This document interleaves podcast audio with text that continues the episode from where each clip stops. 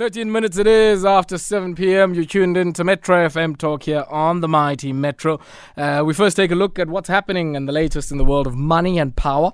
Sinesipho Maninjwa joins us uh, uh, this Monday to take a look at some of the big stories in the marketplace. Sinesipho, good evening to you and welcome. Hi, how are you? Well, Aya? thanks, man. I'm well, thanks. Sinesipho, kunjani? I'm all right. I'm a soon to be vaccinated, babe. Yes. Alala. Alala, Makutofweni guys, please man. Makutofweni ngakumbi yabona le age yethu yama 2000 please let's go out there let's go and get vaccinated.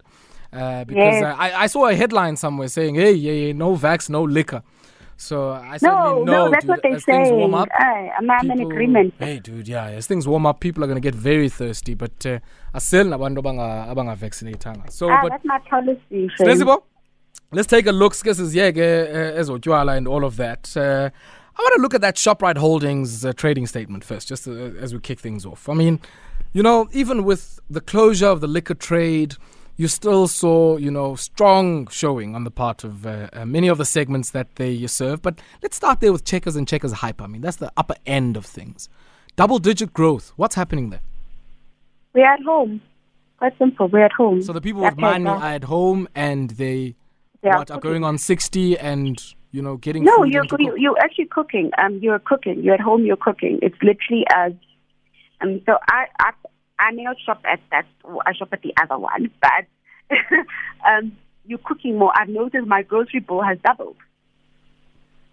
Mm. It's because you're cooking more. You're spending more time at home. I think because I think what happened is because lockdowns you weren't allowed takeaways initially you got Mm. used to cooking at home. So it's um we're at home and also you need to understand those people were tiny people and those people haven't been going to school as well because of the various but- lockdown levels. That that's also quite increased quite a bit of, and you can you can sort of see it. And it's it's it's one of the things where I don't think we should actually be surprised by. You're at home, you're cooking. Your kids are not going to school, so they're cooking more. Mm. And you know what? It's it's, it's if we look at in each of their segments, in each of their segments, there was an uptake. Eish. So, so And I mean, Sinesipho, just just when you look at the different segments, um, and I guess the strong showing. I mean, I guess the number on USave, although it might come in at a lower percentage, probably doesn't factor in the type of volumes uh, that uh, you know uh, Shoprite has been getting from from that budget segment of the market, and uh, it seems they're gonna. Uh, yeah, with the mooted takeover of uh, uh, Massmart's uh, offerings, they're also going to get a very dominant position there. Your, your thoughts on what I- things are going to shape up like there? But firstly, I don't think Compcom should approve that Walmart transaction. I do believe they should not be approved. Compcom. Just let's go. komkom umamele. No, no, no, no, no, no, no. I actually don't. I do believe from an anti-competitive perspective. If you look at where USAs are located with Cambridge and that lower LSM market with the possible introduction of um, the possible introduction of a basic income grant, for me, they will lock up that entire Yeah. value chain without any possibility of any new entrant. So I don't believe fundamentally they should be allowed to conclude that transaction for that reason and for that major reason because I can see where it's going and um, I can see exactly where it's going and where the growth story is. What I think is also quite significant, and this is where I like the first half sales, they said they had a growth of 5.6. Second half, 12%. And that's when things shows- opened up, right? Yeah. yeah, and that's when things opened up, and you can see that, you know what, people, and also remember that 5.6, you have to read it in the context of the fact that non essential goods were not being sold. Mm, mm.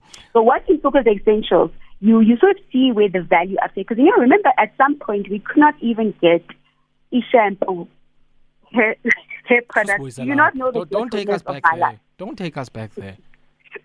Too soon. St- still very traumatic. You know. I mean, so when I laugh about it, so we laugh about it, but but when you look at their growth compared to the inflation, you sort of see you sort of see that it, it, it it's actually quite insane. And I know we we don't mention liquor, but this for me, uh, uh, guys. ngamanyuwile abantu basemzantsi guys they need to No, just own up to it they must, they must own up to it because like, I just feel that you Well, I guess if there's one thing we do is, um, in addition to being very sort of, uh, yeah, yeah, I don't know how to put it, passionate just put it this way we're also quite ill, right? 144 As a days country.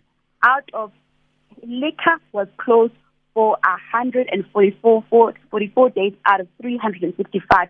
and they still went up Mm. by 4.4%. The second half sales grew by 53%. Do you not us understand? that was better liquor on Imali. Sinesipho, let, let's leave the liquor one because I guess that's a, a very sore point, least of all on a Monday. Um, I mean, but MediRite, Transpharm, Checkers Food Services, and even that CompuTicket business, which um, yeah has also uh, attracted some attention from the competition authorities. Uh, when we think of them together, I mean, also double-digit growth there, double-digit sales growth. Um, so yeah, in as much as we're thirsty, it does seem also that. Um, a lot of people might have been booking stuff uh, online, but also, I guess, many of us quite ill and uh, in need of the pharmaceutical services they provide. Yeah, so remember, MediRite, um, and what what has grown, what has grown is that because of COVID and again, accessibility of MediRite pharmacies, especially in the lower LSM groups, people have been, those who, have, who don't have access have had to also get over the counter because remember, COVID is treated um, as, as COVID survivors, we know that it's, a lot of the medication is over the counter. Uh, so they, they've grown a lot from that. And remember, part of what most people don't talk about, and you know stats about um, SSS, a lot of people have been treating medical ailments. I won't lie to you. Um, before COVID, I wasn't as diligent in my um, taking of uh, vitamins. Now I'm diligent and as well as on magnesium, e vitamin C, and that translates in every single LSM group because we all want to be safe true, yeah. And that and that for me is even if you look at even comparison to clicks and Dis-Chem, which serves you a higher allergen, the same growth patterns are quite evident. Are quite evident because of the simple fact that um, a lot of us have become more health conscious. Like I said, the little things like I was never diligent with my vitamin C. I drink that stuff every day. I have literally I, when I say it's become diligent, it's because we all want to keep safe and we all want to keep some. And I think sometimes let's I do this. Let, let's pause for a second so that you can go and get that glass of water. Who goes to vitamin C, and uh, we're gonna take a quick spot break. And when we come back, uh, yeah, we certainly hope that uh, it was always fumenes or vitamins. Mm. 21 minutes it is after 7 p.m. It's our wrap of the top business stories. And in the first part of our business wrap this evening, Sinesipho Maninjwa, independent market commentator, analyst, and CA, is my guest. And we take a look at some of the big stories coming out of uh, ShopRite Holdings. And uh, yeah, also going to take a look at uh, Murray and Roberts in the next few minutes or so. But Sinesipho, just as we wrap up, I guess, on the ShopRite story, I'm quite interested to hear from you. Uh, some of the uh, what you make of some of the exits of a Shoprite from key markets in East and West Africa, uh, which they refer to here in this trading statement as some of the discontinued operations. Quite interested in particular in Nigeria and uh, in Kenya. Uh, quite two, two things. Um, the valuation of currency and not and not succeeding in the market in the way they thought they would. Quite simple. It, it, it, it, it, it's really as simple as that. Um, Did these guys really overestimate what, what they could do? no, it, it, it's um. Let me just let me just explain to you. South African companies, when they enter markets within the African continent, tend to behave the same way as um, colonizers, with the expectation of the same market, same structure, not understanding that you need to localize your operation and scale to grow there.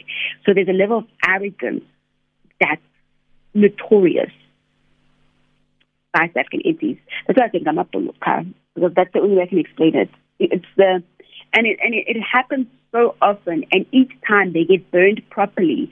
Um, Yeah, ask Woolworths about Australia. I mean, no, no, no, and they get burned properly. It's, it's, it's overestimating your ability to dominate.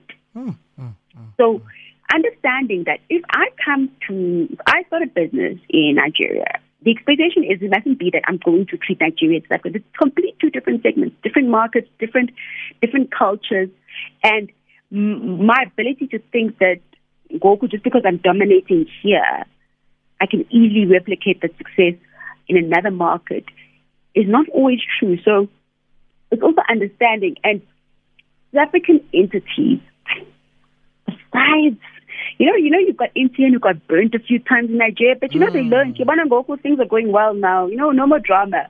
You know, there's a level of respect that is severely lacking by South African entities Yeah. when they enter the African market. There's a Sinesipho, severe I want us to leave this one because I guess we could, you know, uh, speak to so many different examples. I mean, not just here on the continent. We mentioned Australia, but even, you know, many of them have gotten their fingers burnt out in Eastern Europe. And we can certainly come back to, to some of those stories and, and in the United Kingdom, I might add. But Maske Chongan and Omarian Roberts. Um, and now, a few years ago, I mean, I, I thought these guys were done for. Uh, but it does seem that that, uh, you know, restructuring – that has effectively left them as a sort of a engineering and construction group heavily focused on the natural resources and uh, other sectors uh, has certainly yeah done them some good. I mean, trading statement for the year ending 30 June uh, showing a very healthy order book. Um, order book is less important than profitability. they didn't have much yeah. of an order book not so long ago. yes, I hear they're like, it's an all-time high of 60 billion. Great. Um, so how's your profitability looking What's like? What's that cost structure so, looking like? like, I just, I just, just, just, that's for me. That's my personal opinion. But the restructure, one of the things that the restructure did is that they executed their restructure before COVID. And in the commodity side, in the commodity cycles boom. So, you know what? A lot of things have come right with them. A lot of things have come right um, they come right with them, and you know what? It's it's it's it's it's, it's, much better than it, it has been, and it has been, and that's literally been as a result of the restructure. So getting rid of construction, getting rid of all those loss-making entities, and um, because even now the construction sector in SA is still in the doldrums. Still, so it was a, it was a, it was a painful move then, but it was a ne- painful but necessary. Mm, mm, mm. And I think that's where I think we need to look at it from. It's a painful but necessary.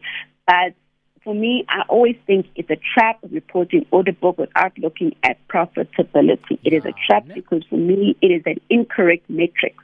Hey, it's an singular let, metric. Let's leave the ones uh, with their vanity metrics because, uh, yeah, I mean, we know why one would do that. Uh, I guess just to talk up one stock. And head to China quickly. And uh, I guess we'll, we'll come back to what's been happening to what we thought and celebrated as one of the new exchanges, but it does seem FSCA has pulled the plug. But before we go there, let's go to Hangzhou, uh, the home of the Ant Group and Alibaba. And it seems there, top government officials uh, coming under a graft crackdown uh, which effectively has had a ripple over in sentiment uh, over, um, yeah, the Ant Group and Alibaba?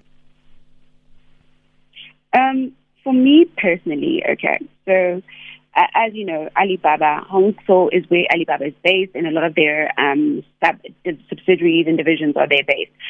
The issue comes in with one of the political candidates who is uh, suspected slash accused of buying um, Alipay shares before, because remember Alipay, which is an Alibaba subsidiary, was supposed to list last year, but then Jack Ma disappeared, and then they cancelled the IPO. Where did you say Once he went again when, when he disappeared? When Jack Ma disappeared, you know when Jack Ma disappeared? so they were supposed to do an IPO. The IPO got cancelled days before, days, keyword days before. I think it was two or three, but it was less than a week. I know it was less than a week because I know a lot of people were excited about this IPO and they were talking it up quite significantly.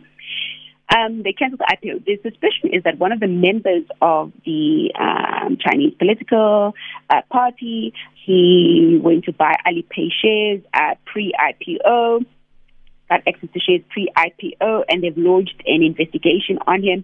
Please note uh, please note, one of the asset managers, which they've also prosecuted, um, he was prosecuted executed. or executed he was executed. They prosecuted and executed him because you know the Chinese government don't play for those things. Eh, they like uh, the asset management.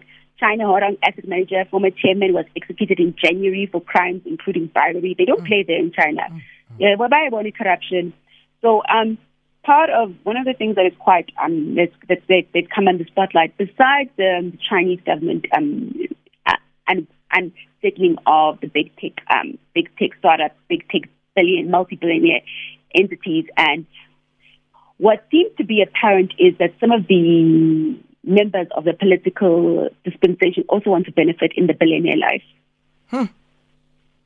And and, and yeah, part of the reason eh? was and like because he also he also did he wanted to do something. He wanted to he had he had a plan to raise the per capita disposable income to uh, 75,000 yuan, which is basically 45% increases um, in in the next five years. Because, like, um, the, because of the areas where all the startups is, the average salary is actually quite high. Mm.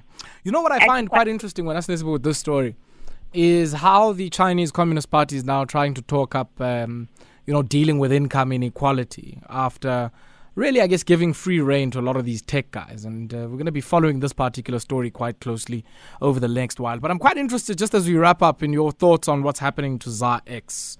Uh, now, uh, you know, we are celebrating them a, a, while ago as the sort of uh, first exchange in, in, what, 58 years? Um, and uh, to, I guess, compete with the JSE. And um, yeah, where are they now? And uh, what is this that the FSCA has said to them around capital adequacy and some of the other issues they've raised?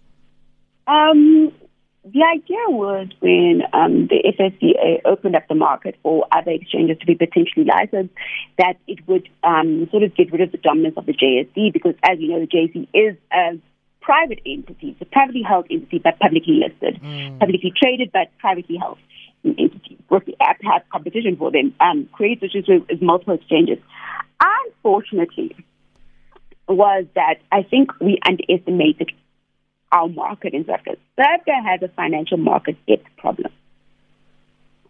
And as a result, if you look at ZAR X, I was going through the exchange of how many entities they have in exchange, it hasn't moved much. Um, and remember, exchanges make money based on volumes, mm. trading volumes. And you have um, X and um, the other one, the other one having more, focusing more on inward listings or secondary listings of um, and JSE listed indices, they've, none of them have actually made traction. And I think Azoite is the first villain, um, the, the, first victim of this um, lack of um, opening up the market. Um, so they um, they were sanctioned for not having sufficient capital because for you to uh, process trades, because your trades work on a T plus one basis, the exchange needs to have, needs to have sufficient capital to, to cover a portion of the trade. Hmm. Yeah. It is a, a, capital adequacy ratio. So they sell the capital adequacy. What I'm more concerned about is one of the, there are two big shareholders in the X. You've got Future Growth and you have the PIC. Both of them have billions in the bank account in the form of, in the form of assets under management. I'm curious to find out their particular stance and um, why they haven't stepped in as shareholders. Mm. Um, that's that's my question. And this is all public knowledge. It's not a, it's not, I'm not dropping any secret or bombs. I'm just curious to find out in terms of what their response as one of the investing We wish we could, you know, whenever we try to reach out to them, I hope somebody's listening from the PIC. I will controversial when I, they don't want to talk to you. Uh, guys, like we just want to talk. That's all. We, We're just nice people. Just So I think that's for me the more concern is in terms of um, I guess what the FSCA was trying to do was the um, the opening up of the exchange markets, but I also think there's a lack of understanding of the the, the pure dominance of the JSE mm. and also the unwillingness by market participants. And when I say market participants, I'm not just talking about um, the entities listed on the JSE. I'm talking about the brokers, mm. the dealers, when I say that's why I say we're, market participants because unless they buy into your exchange and they cover it, because remember, it's me, Sinesipho. Sinesipho wants to buy shares in a company. I don't specify to my broker which um, um, which which which um, which exchange to use. They do that. So if they don't fundamentally find your exchange attractive to put in trades and increase the volume of trades within your exchange, and they increase the flow of liquidity mm. and, and, and, you know, encourage depth because that's the thing, the market yeah. participants, unless you have a buy-in from the market participants, you're dead in the water before you even start. And we know, unfortunately, we know, we know that's the old boys club. We know, you know, we know, we dependence. Know yo, like as our networks.